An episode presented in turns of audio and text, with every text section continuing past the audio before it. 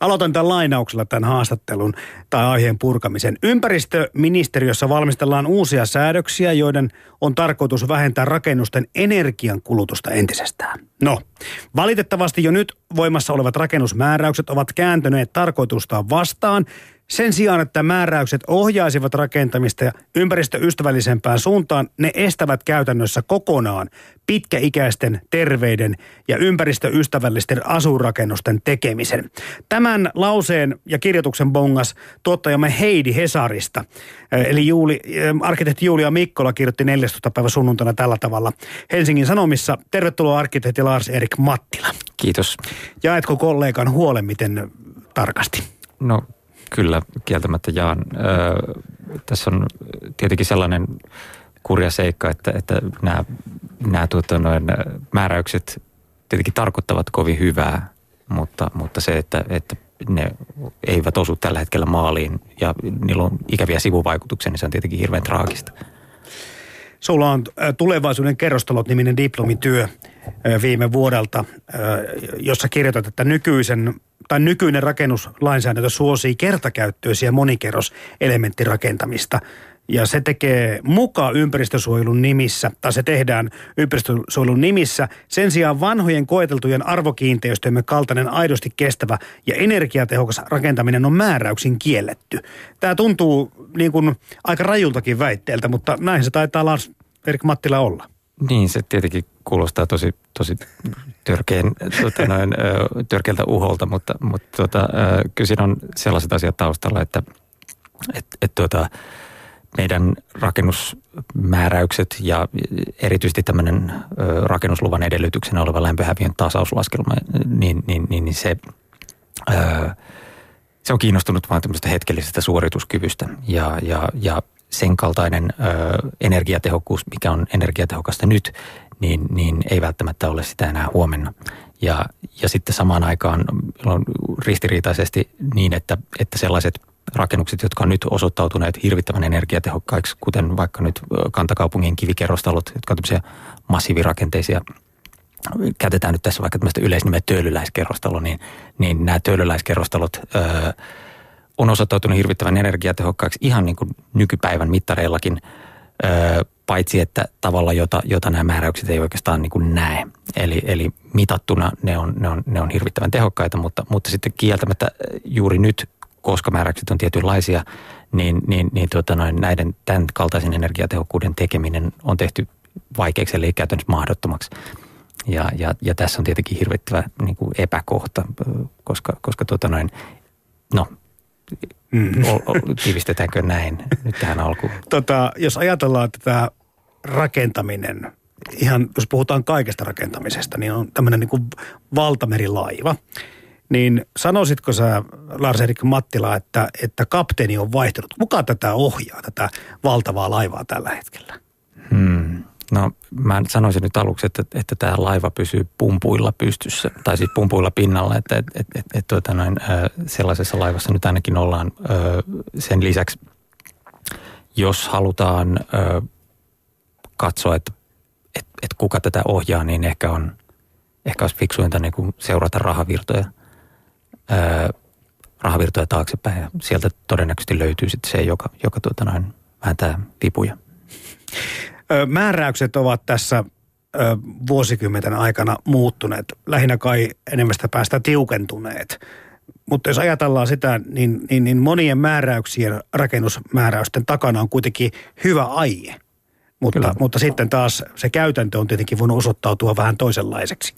Kyllä, joo. Ja tässä on niin vaarana tietenkin se, että hyvää tarkoittaen, mutta, mutta hirvittävän kapealla käsityksellä asioista, niin, niin voidaan saada aikaiseksi suunnattomia ongelmia, koska mitä kapeampi tarkastelu, niin sen suurempi osa asioista jää ikään kuin näkymättömäksi sivuvaikutuksiksi. Mm. Ja, ja näistä sivuvaikutuksista nyt oletettavasti mäkin olen täällä tänään näiden sivuvaikutusten takia. Eli, eli nyt jos puhutaan tämmöisestäkin asiasta kuin niin sanottu homeongelma, niin, niin, niin tuota, äh, sehän on tämmöinen niin kuin kaikkien sivuvaikutusvyytien äiti.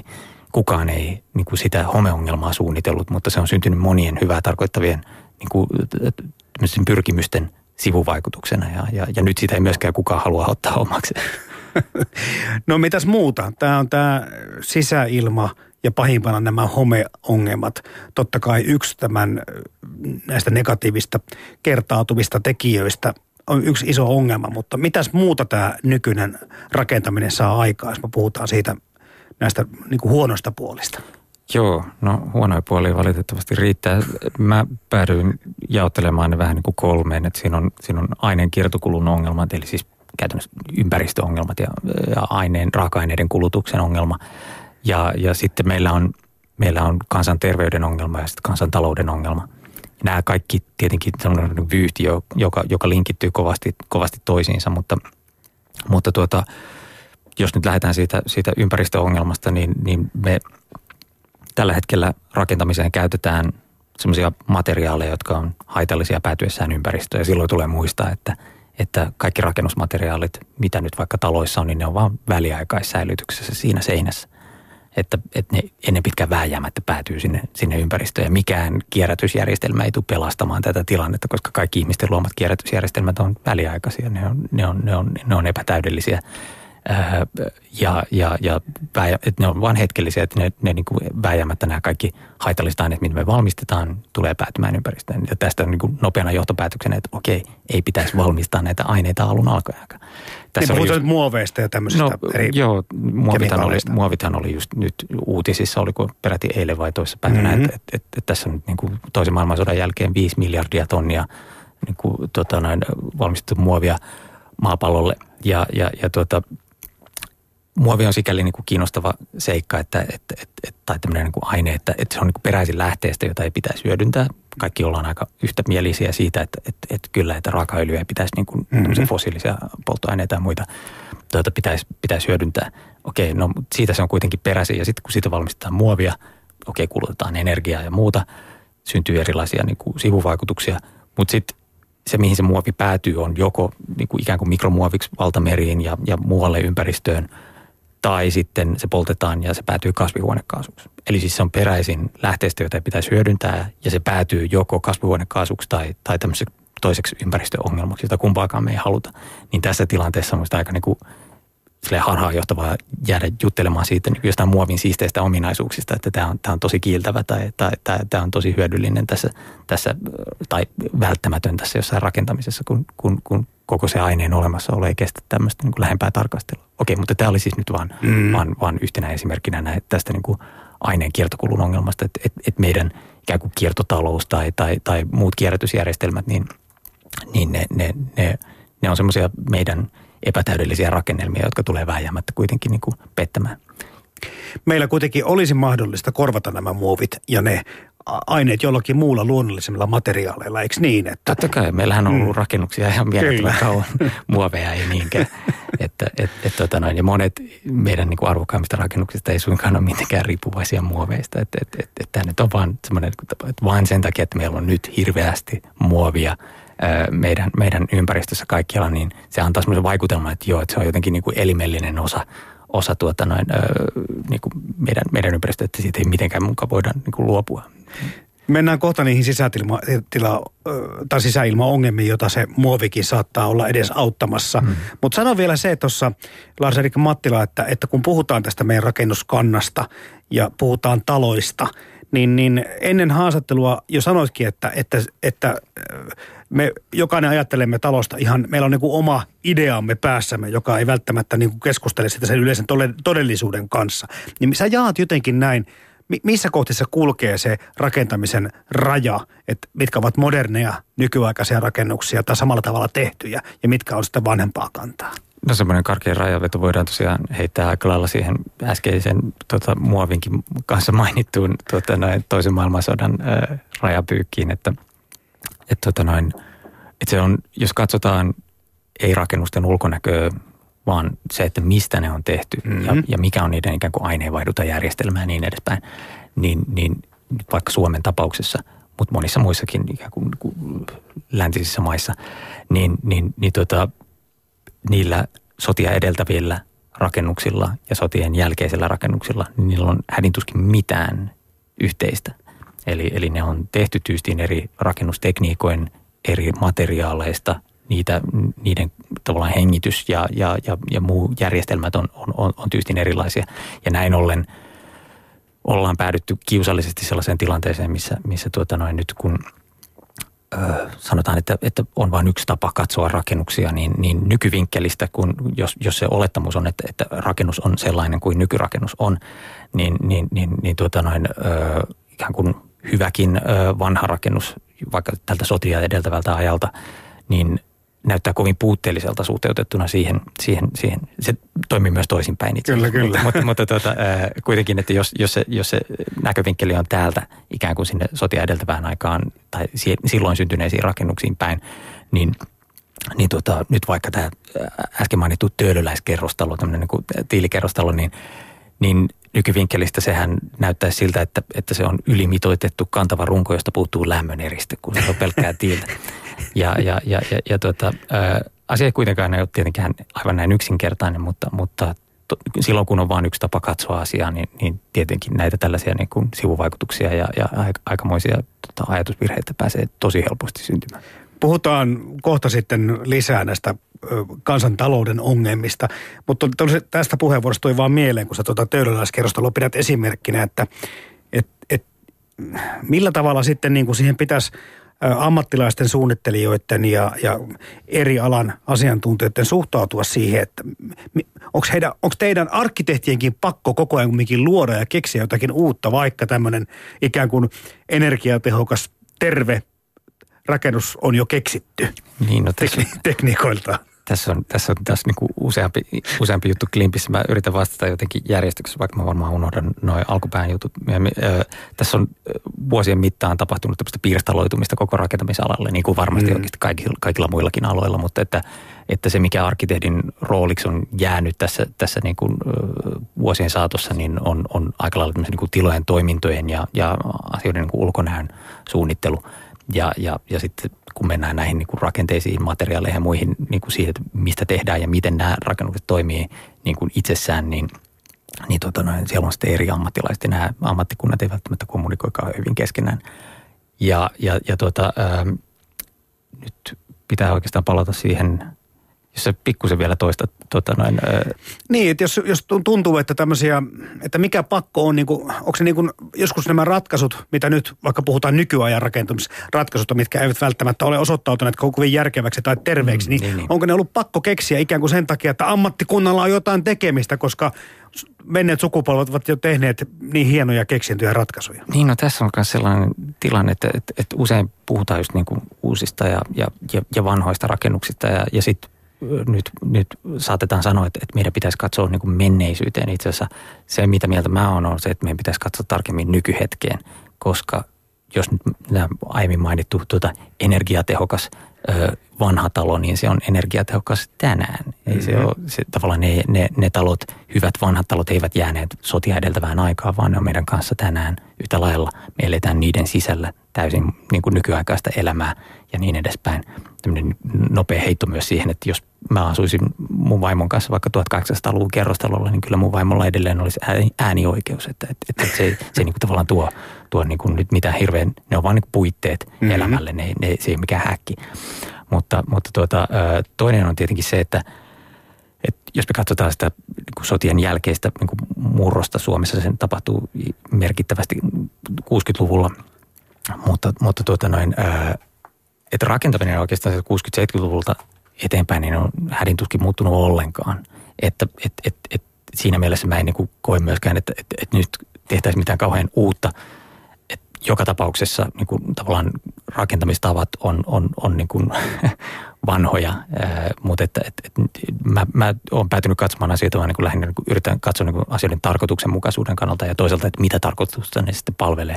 Mutta että, että nykyrakentaminen on mun mielestä niin kuin, se, jos mikä on myös niin kuin, niin kuin menneisyyteen katsomista, että niin kuin toistetaan näitä samoja, samoja rakenteita ja tulevia ongelmia, mitä, mitä nyt vaikka sitten 70-luvun rakennuksissa, joita me tänään jo puretaan. No niin, mennäänpä sitten vähän syvemmälle yhteen niistä ongelmista. Joo, kuunnellaan seuraavaksi, että mitä työterveyshuollon ja ympäristölääketieteen professori Tuula Putus Turun yliopistosta kertoo sisäilmaongelmien laadusta ja niiden laajuudesta. Eri lähteistähän saa vähän eri lukuja, mutta joka tapauksessa kai satoja tuhansia. Joidenkin arvioiden mukaan jopa miljoona suomalaista altistuu kosteusvaurion mikrobeille, eli asuu tai oleskelee tämmöisiä merkittäviä kosteus- ja homevaurioita sisältävissä rakennuksissa. Kyse on tosi isoista kansanterveydellisistä ja kansantaloudellisista ongelmista. Miten työterveyshuollon ja ympäristölääketieteen professori Tuula Putus, onko nämä ongelmat jo niin isoja, että niitä ei enää halutakaan tunnustaa eikä pystytä pysäyttämään? No tämmöinen vaikutelma on vähän syntynyt, että asia on niin iso, että, että olisi helpompaa niin kuin kieltää se ja, ja painaa maton alle. Mutta siitä tulee niin iso möykkö, että me kompastutaan sitten siihen maton alle lakaistuun asian. Olisi niin kuin ihan 12 hetki nyt ottaa se vakavasti ja myöntää tosiasioita. Niin, tässä sitten käydään monenlaista kamppailua siitä ja syyttävä sormi pyörii vinhaa vauhtia joka suuntaan, mutta jos aloitetaan näistä mittauksista ihan, niin, niin meillä on aika monenlaista homekoiraa ja homeasiantuntijaa olemassa Suomessa. Onko nämä sisämittaukset, sisäilmamittaukset yleensä lähtökohtaisesti luotettavia? No minulle on syntynyt sellainen käsitys, että tämmöisen ongelmatalon – sisäilman selvittäminen ei koskaan selviä sisäilmaa mittaamalla. Hmm.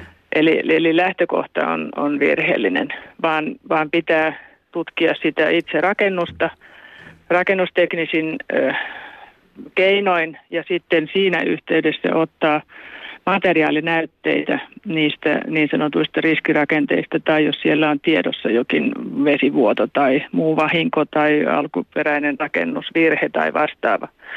Ja, ja sillä tavalla päästään kiinni siihen, mistä altistumisesta on kysymys. Mm. Ja samalla tavalla sitten pitää tutkia äh, ihmiset perusteellisesti sen rakennuksen käy, käyttäjät, heitä haastatella tai tehdä oirekysely ja, ja tutkia sitten lääketieteellisin keinoin. Ja, ja ilma, ilma on sellainen tavallaan niin kuin sen rakennuksen ja, ja ihmisen välissä oleva elementti, joka vaihtuu koko ajan. Se, ne, ne ilmapitoisuudet, mitä mitataan, niin ne ovat aina hetkellisiä ne eivät kerro siitä kokonaisaltistumisesta oikeastaan yhtään mitään. Tai sitten niitä ilmapitoisuuksia pitäisi tehdä yli kymmenen kappaletta toistuvasti eri ajanhetkinä, jotta syntyisi jonkunlainen käsitys siitä, siitä tilanteesta. Ja tämmöisiä toistuvia mittauksia ei yleensä lainkaan tehdä. Mutta sen rakennuksen tutkiminen nykyisillä menetelmillä on hyvin mahdollista ja, ja sitten voidaan tehdä sekä mikrobiologisia että kemiallisia mittauksia niistä materiaaleista ja tällä tavalla päästä sen todellisen ongelman juurille ja myöskin saada samalla tietoa sen vaurion laajuudesta ja siitä, miten se korjataan. Hmm. Ilman tutkimallahan me emme saa mitään tietoa siitä, että missä se vika on ja miten se korjataan. Niin tässä osa ihmistä kai, jos puhutaan tämmöistä yksityisestä asuntokaupasta vaikka, niin ovat turhaan tukeutuneet näihin kuntokartoituksiin ja muihin. Ja sitten on tullut kyllä aikamoisia pettymyksiä vastaan. Joo, no kuntokartoitus ja kuntotutkimus on kaksi ihan eri asiaa. Ja, ja nyt maallikko tietysti hämääntyy siitä, siitä kun, kun hän on ostamassa jotain tuotetta, niin, niin tuota, se on vähän niin kuin auton ostossa, että jos auto on, on juuri maalattu ja, ja kiillotettu ja siinä on uudet pölykapselit, niin se näyttää hienolta. Hmm. Se, se vastaa sitä kuntokartoitusta. Ja sitten Kuntotutkimuksessa pitää mennä syvemmälle rakenteisiin, eli pitää avata auton konepelti ja tutkia vähän jarrupaloja ja jousia ja iskuvaimentimia, niin sitten saa tietää hiukan enemmän, mitä ollaan ostamassa. Ja, ja tämä, on se, tämä on se ongelma, että ne, ne kuntokartoitukset tehdään ylimalkaisesti, koska määritelmän mukaan siinä ei rakenteita avata. Ja, ja sitten ne kirjoitetaan sellaisella kielellä, että ammattilainen näkee sieltä, missä se mahdollinen vika piilee, mutta maallikko ei ymmärrä sitä tekstiä, kun se on niin ovelasti kirjoitettu, että, mm-hmm. että puhutaan riskirakenteista tai ajalle tyypillisistä ratkaisuista ja niin edelleen. Ja sitten pitäisi, pitäisi tuota maallikon ymmärtää, että tässä on vaaran paikka nyt. Ja yksi iso ongelma varmaan tätä koko vyyhtiä on se, että, että me altistumme hyvin eri tavalla. Eli meillä on niin, eli nämä kosteusvauriot ja mikrobit hengitysilmassa aiheuttaa joillekin ihmisille vakavia ö, seuraamuksia, joillekin taas ei mitään. Eli tähän on vähän vaikea ehkä niin kuin ottaa myöskin sitten lääkäreiden kantaa. No se riippuu lääkäristä ja, ja minkälaisen koulutuksen hän on saanut ja miten hän on perehtynyt. Ja sitten se riippuu myöskin siitä, että tarkastellaanko me ryhmätason ilmiöitä vai, vai otetaanko me yksi, hmm. yksittäinen potilas kerralla. Eli, eli tällainen ryhmätason arviointi on monella tavalla helpompaa kuin, kuin yhden yksittäisen potilaan tutkiminen, joka on paljon vaikeampaa ja paljon kalliimpaa myöskin. Ja, ja totta kai meillä on sitten jokaisella henkilöllä on oma altistumishistoria takana, että, että riippuu siitä, kuinka monessa ja millä tavalla vaurioituneissa asunnoissa on asuttu, missä on koulua käyty ja, ja, ja tuota, on ehkä työpaikkaakin vaihdettu siellä, siellä ajan saatossa ja, ja ei ole selkeää tietoa niistä aikaisemmista olosuhteista ja, ja altistumisista. Eli, eli se kokonaisaltistuminen pitäisi ottaa huomioon. Pienten lasten osalta se on helpompaa, jos meillä on esimerkiksi alle kouluikäinen lapsi, joka ei ole ollut päivähoidossa ja on asunut vain yhdessä asunnossa, niin silloin me tiedämme varmuudella sen lapsen altistumisympäristön. Mm. Mutta, mutta heti, jos on kysymys vaikkapa yläasteen oppilaasta, niin, niin hän on ehkä ollut useammassa asunnossa – ehkä parissa päiväkodissa ja, ja ainakin kahdessa koulussa, jolloin sitä, sitä altistumista on saattanut siellä historian aikana jo, jo 15-vuotiaalla voi olla pitkä altistumishistoria pahimmassa tapauksessa. Ja kovaa vääntöä käydään välillä siitäkin, että miten homeille altistuvia ihmisiä pitäisi hoitaa. Tästäkään mitään kovin suurta yksimielisyyttä tunnu olevan. No ylipäätään mistään asiasta ei tunnu olevan nyt yksimielisyyttä tässä, tässä asiassa. Ja se on tietysti surullista ja, ja se hämmentää potilasta ja ahdingossa olevaa asiakasta sanomattomasti ja oikeudenkäynneissäkin kuulee tuota toisistaan vastakkaisia mielipiteitä, joita esitetään sitten, sitten tuota vakaumuksen syvällä rintaäänellä. Tämä on valitettavaa ja, ja itse asiassa se on niin kuin ympäristölääketieteelle – tyypillistä. Monessakin mielessä mä olen ollut työelämässä vuodesta 1980 alkaen ja, ja silloin oli, oli 80-luvulla ulkoilmansaasteet semmoinen asia, mistä taisteltiin ja, ja taitettiin peistä ja, ja oltiin ahdistuneita ja huolissaan ja, ja sitten niin kuin ulkoilmansaasteiden – suhteen on, on menty paljon parempaan. Ulkoilma on puhdistunut ja autojen pakokaasuja puhdistetaan ja energiaa tuotetaan puhtaammilla menetelmillä. Se asia otettiin niin kuin haltuun ja saatiin hyviä tuloksia. Kukaan ei ole enää huolissaan ulkoilman saasteista, paitsi pienhiukkasista. Ja, ja tässäkin asiassa niin, niin, äh, jo, niin kuin se, että, että myönnettäisiin ongelman olemassaolo, niin se helpottaisi sitä, sitä niiden yhteiskunnallisten päätösten tekemistä, mitä tässä tarvitaan. Meillä on kuitenkin siellä lapsissa ja nuorissa niin noin kolmannes altistuu ja, ja siitä tulee yhteiskunnalle suuri lasku, kun me emme nyt ota tätä asiaa kun vakavasti. Niin, Suomen lain mukaan vastuu siis mahdollisten rakennusvaurioiden korjaamista kantaa aina viime kädessä talon, talon rakennuttaja omistaja. Ja, Kyllä. Ja, ja, ja tässä nyt se ongelma tulee, että tätä pallotellaan sitten, kun näitä ö, ongelmarakennuksia rupeaa olemaan valtakunnassa niin paljon. Niin, se on liikaa. Kyllä. Se on liikaa nyt. Meillä ei ole siihen enää niin kuin rahkeita vastata tähän, Kyllä. tähän ongelmaan. Ja se on aika nurinkurista se, että että, että näitä, näitä virheen tehneitä ei saada vastuuseen, vaan se, se seuraukset ja, ja virheet ja kustannukset jäävät rakennuksen omistajalle, ei sille, joka on sen virheen aiheuttanut. Hmm. No kumminkin tässä vähän kuulostaa, professori Tuula Putus, siltä, että jos toi ulkoilma, eli nämä saasteet on saatu liikenteen ja muun osalta kondikseen, niin meillä olisi kuitenkin tässä oikein toimimalla mahdollisuus siihen, että meillä on, on. tulevaisuudessa terve rakennuskanta ja hyvä sisäilma. On, on. Meillä, on. meillä on loistavat mahdollisuudet ennaltaehkäisyyn, sairauksien ennaltaehkäisyyn ja jo sairastuneiden voinnin parantamiseen ja työkyvyn palauttamiseen. Ja meillä on itse asiassa erittäin hyvä lainsäädäntö. Meillä on mm. viranomaisohjeet – ja, ja meillä on kaikki palikat ja osaaminen äh, tämän ongelman äh, haltuun ottamiseksi. Nyt on kysymys hyvästä halusta ja, ja enempi terveyspolitiikasta kuin äh, tiedon puutteesta. Tietoa meillä on aivan riittävästi. Kohta kysyn, mitä, mistä päästä arkkitehti lähtee ö, parantamaan tätä rakentamisen tasoa ja tekniikkaa, mutta, mutta jos puhutaan siitä, niin mistä se lähtisi ympäristölääketieteen professori Tuula Putus parantamaan ensimmäisenä? Mitä pitäisi korjata? Siis mä olen tässä viimeiset 15 vuotta sanonut, että lasten altistumisympäristö mm. pitää ensimmäisenä saada kuntoon.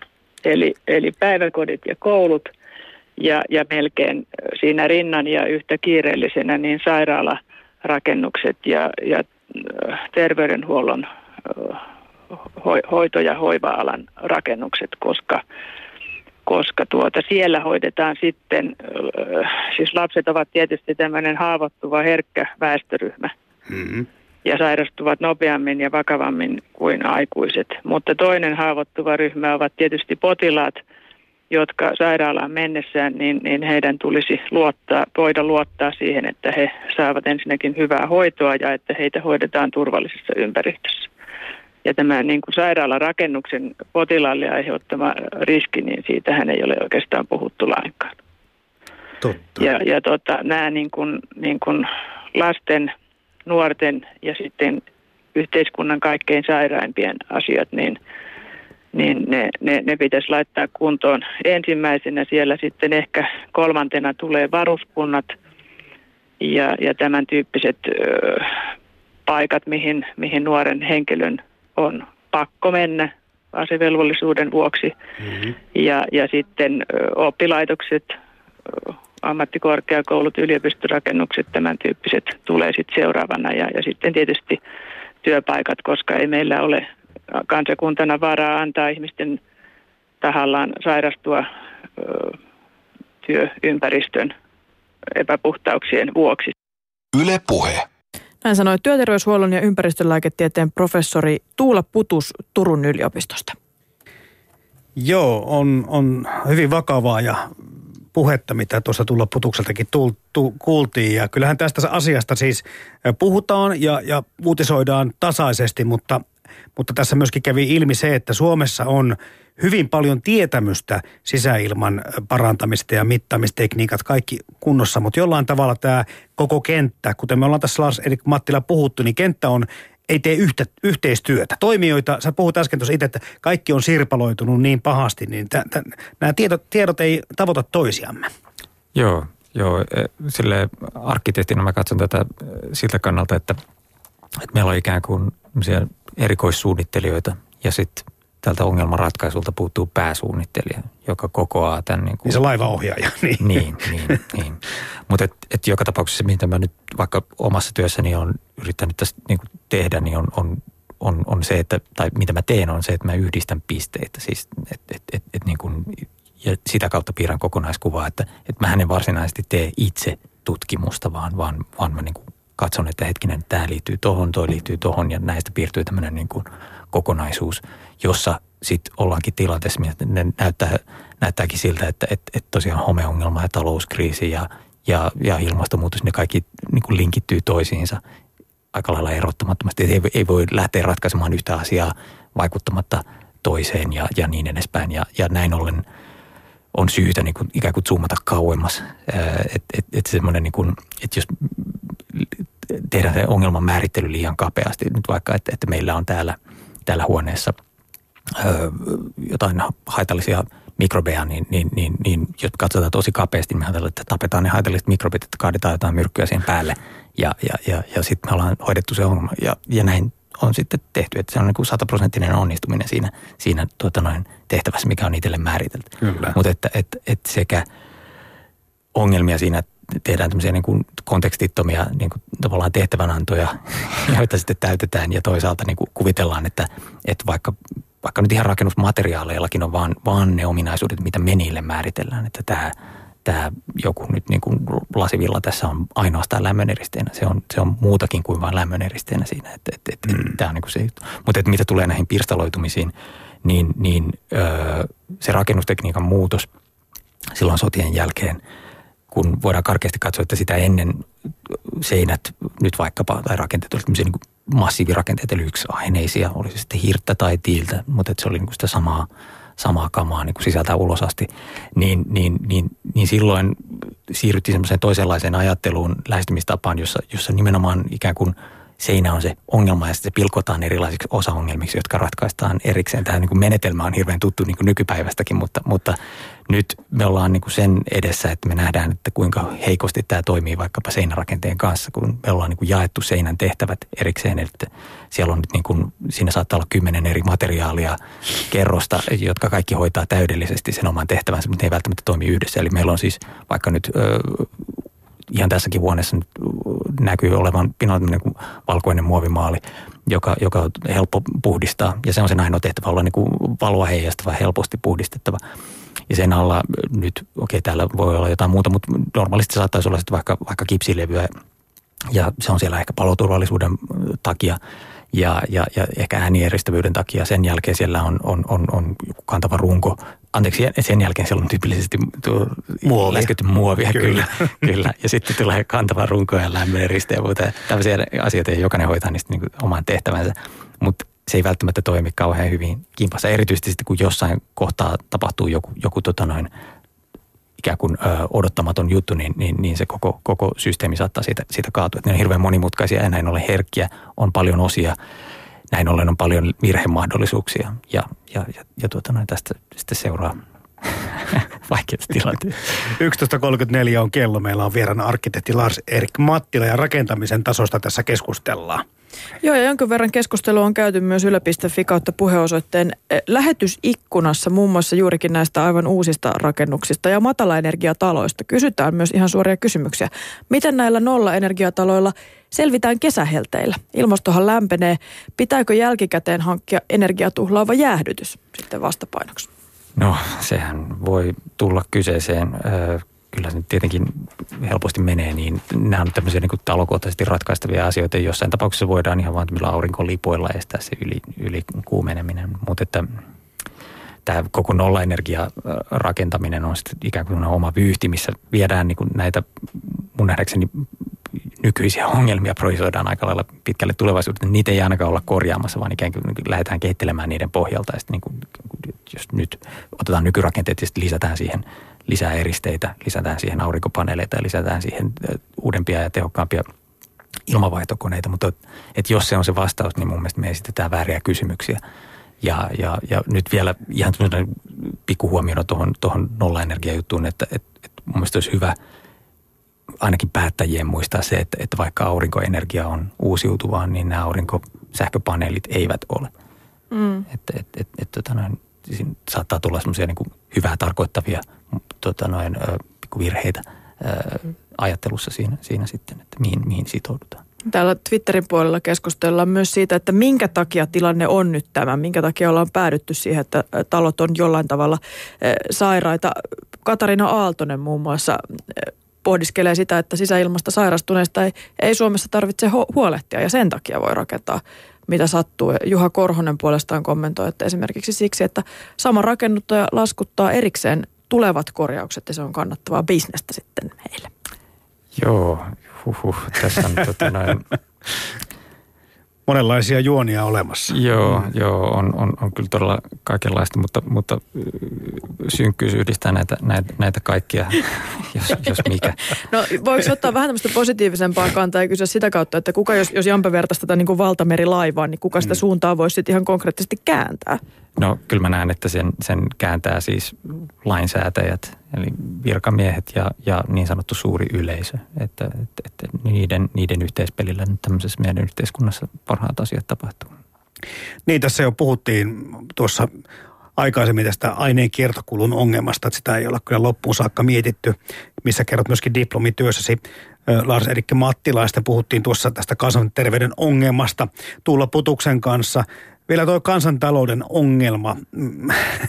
Se on kyllä kiinnostava, kun mietitään sitä, että jossakin vaiheessa lähdettiin, lähdettiin niin kuin tekemään tämmöistä isältä pojalle ajattelua tässä rakentamisessa. Ja, ja nyt sitten rakennusten käyttäjät ovat laskeneet 50, jopa 30 vuoteen. Sä puhut jopa kertakäyttörakentamisesta. No sellaiseksi mä sitä kutsun, että, että mm. jos rakennuksella on ennalta määritetty tämmöinen niin kuin käyttöikä, niin, niin, niin, niin, niin tuota, noin, ja sillä tavalla, miten nyt rakennetaan, niin niitä rakenneta korjattaviksi, vaan ne rakennetaan osittain tai kokonaan mm. purettaviksi ja uudelleen rakennettaviksi. Et, et, et se, on, se on tietenkin niin kuin, jos ajatellaan, että rakennukset ovat tämmöisiä kulutushyödykkeitä, niin se on ihan hyvä bisnestä, mutta, mutta sitten kun rakennukset rakennuksiin on sitoutunut ihan suunnaton määrä niin kuin ainetta ylipäätään, niin kaiken näköisiä niin maapallon resursseja, niin, niin, niin tota noin tämmöinen, tämmöinen pois heittäminen ja uudelleen rakentaminen, niin, niin se, ei, se ei suinkaan ole semmoinen niin täydellisesti toimiva kierrätysjärjestelmä, jossa se vaan niin kuin taputellaan uudestaan kasaan siinä, siinä, siinä paikan päällä, vaan se on ihan, ihan hirvittävää haaskausta, jonkalaiseen meillä kyllä ei mun nähdäkseni ole missään määrin varaa. Mutta että, että tässä on tosiaan niin kuin taustalla semmoinen koko ajattelun muutos öö, silloin, nyt taas palataan tähän niin kuin merkittävään ajanjaksoon, milloin koko rakennustekniikka muuttui öö, siinä noin 60-luvun paikkeilla – että et, et niin kuin ruvettiin tosiaan käyttää näitä muoveja ja muita erilaisia niin kuin uusia niin kuin, testaamattomia materiaaleja, joita nyt ollaan ihmiskokeen sitten testattu tässä vuosikymmenien ajan. Mm-hmm. Ja sitten, sitten tota noin, siirryttiin pois tämmöisestä niin kuin isältä pojalle ajattelusta tässä rakennuksissa, rakennuksissa ja, ja, ja nyt siis joo kieltämättä se on, se on, se on karmeeta se, että, että meillä on hirvittävä määrä ihmisiä asuu tällaisissa rakennuksissa, jossa ne on sitten niin kuin – saanut, kun Suomessa siis nämä tällaiset niin sanotut kertakäyttörakennukset rakennettiin ja rakennetaan yhä omistusasunnoiksi lähinnä, niin, niin mon, mon, liian monta suomalaista kohtaa se tilanne, että, että ne on saanut elämäntyöllään asuntolainansa maksettua ja nyt korjausvelan vähentämisen jälkeen niiden omaisuuden arvo on nolla tai negatiivinen. Ja, ja, ja, ja, ja tota noin, se olisi niin kuin tavallaan se tuntuisi siltä, että no ei meillä ole mitään muuta vaihtoehtoa, paitsi sitten kun katsotaan, niin meillähän on rakennuksia, johon, jotka joita ei ole tarvinnut purkaa joka mm-hmm, 50 vuosi. Ne on meidän niin kuin nykyrakennuksia tänäänkin. Ne vaan sattumalta on satavuotiaita noin keskimäärin. Ja siitä rakennuskannasta meillä on vaan niin parhaimmista jäljellä, josta olisi niin kuin hyvä lähteä niin kuin tavallaan, että okei, tämä on todella hyvä lähtökohta, kun tämä on kerran ollut energiatehokasta ja, ja muutenkin niin kuin pitänyt arvonsa hirveän pitkän aikaa. Sitä ei tarvinnut purkaa, niin kuin aloittaa tätä niin kuin tavallaan resurssien haaskaus niin se ei välttämättä sisällä mitään niin kuin haitallisia aineita ylipäätään, niin se on semmoisesti erinomainen niin kuin lähtökohta uudisrakentamiselle ja sille, että tästä eteenpäin kehittää niin kuin näillä periaatteilla rakennuksia. Sen sijaan, että otetaan niin kuin hyvin ongelmallinen ikään kuin nykyrakennus lähtökohdaksi, sitten, sitten yritetään vähän paikkailla sitä. Erityisesti mitä kapeampi tarkastelu on, niin, niin, niin aina jos on oikeastaan kapea tarkastelu, niin se, se ratkaisu on joku laite tai aine – mutta että, että jos katsotaan laajemmin, niin se ratkaisu saattaa olla, että jätetään jotain tekemättä ja, ja, ja, ja, ja sen tapaisia, että se on, se on hyvin semmoinen niin kuin, No, tässä nyt tuli vastattua ohi asiankin varmasti. Ei, niin pitikin, kun tämä on niin laaja vyyhti. Että tämä ei, mutta ihan tähän loppuun. Tuossa äsken jo ö, professori Tuula Putus kertoi, että, että meillä on oikeasti tietotaitoa tässä maassa aika paljon liittyen siis sisäilma, sisäilmaan, mutta myöskin rakentamiseen. Ja hän piti tätä ö, tilannetta siinä että se pitäisi lähteä tästä yhteistyöstä eh, niin kuin purkamaan. Ja sä tuossa äsken sanoit, että lainsäädäntö ehkä on sitten se, eli nyt ruvetaan miettimään, että millä me saataisiin tämä rakennuskanta muutamassa kymmenessä vuodessa taas terveeksi ja, tai tuo rakennuttaminen niin kuin sille uusille tai sille va, sen tarpeeksi vanhoille urille, että mm. jälleen puhuttaisiin terveestä, hyväkuntoisista tai pitkään kestävistä rakennuksista, niin onko se nyt sitten Lars Erik Mattila se lainsäädäntö, mistä lähdetään liikkeelle? No siis kyllä mä oon totta kai samaa mieltä Tuloputuksen kanssa siitä, että yhteistyö on niin kuin mm. se, että ilman sitä ei kukaan voi vaan niin yksin sanoa, että vaikka nyt arkkitehti sanoo, että näin tehdään ja, ja sitten sit jos kaikki muut on eri mieltä, niin ei siitä tietenkään mitään tule. Että et yhteistyöllä se, se, se tavallaan niin kuin muodostetaan se, se, se, se niin kuin näkemys siitä, että mitä se on. Mutta että olennaista on se, että, että, että ketä asiantuntijoita lainsäätäjät käyttää. Ja, ja, ja se, että, että, että tavallaan että ketkä antaa näkemyksensä siitä, ja, tai keneltä kysytään näkemystä siitä, että, että, että, että minkälainen tämän pitäisi olla. Että kuvitellaan nyt, että, että jos me kysytään vaikka – hiilijalanjälkilaskelmien tekijöiltä, että, että minkälainen, niin kuin uusien, minkä, minkälaisia uusia rakennusten pitäisi olla, niin, niin niiden vastaus tulee perustumaan jotenkin siihen, että siinä on paljon niin kuin hiilijalanjälkilaskemista la, laskemista siinä. Ja jos kysytään ilmanvaihtoteollisuudelta, niin, niin uuden, uuden, uudet rakennukset niin pohjautuu semmoiseen uusiin ja tehokkaisiin niin ilmanvaihtojärjestelmiin. Jos kysytään eristeteollisuudelta, niin arvaatte vastauksia ja niin edespäin. Vähemmän ja, loppareita ja enemmän oikeita asiantuntijoita. Niin, no ainakin, ainakin tuota noin, että, että nykyongelmien valossa, jos katsotaan niin kuin minkälaisiin mm. mittasuhteisiin tämä on oikeasti päässyt niin kuin räjähtämään, niin, niin, niin nyt voisi ainakin niin kuin harkita sitä, että, että, että kysyy vähän laajemminkin. Koska nämä, nämä niin kuin, että, että jos katsotaan niin kuin vain rakennuksia, niin kun rakennuksessa sattumalta tuppaa asumaan ihmisiä, niin, niin vaikka me saataisiin se toimimaan hirveän vaikka energiatehokkaasti, niin jos ne sivuvaikutukset on sitä luokkaa, että siellä ei pysty ihmiset asumaan, niin se, se tavallaan niin syö sen oman tarkoituksensa ja muuta. Ja, ja on, on, on todellakin traagista se, että hirveän suuri osa Suomen rakennuksista on niin menettänyt sen, sen, sen perimmäisen tarkoituksensa, mikä on tuottaa suojaa. Tämä oli oikeastaan aika hyvä pelinavaus arkkitehti Lars Erik Mattila tähän aiheeseen, koska Pintaraapaisuus. Pintaraapaisuus ja pelinavaus. Voi luvata, että tämä Yle puheen osalta ei jää tämä käsittely ihan nyt tähän. Kiitoksia vierailusta. Kiitos, kiitos.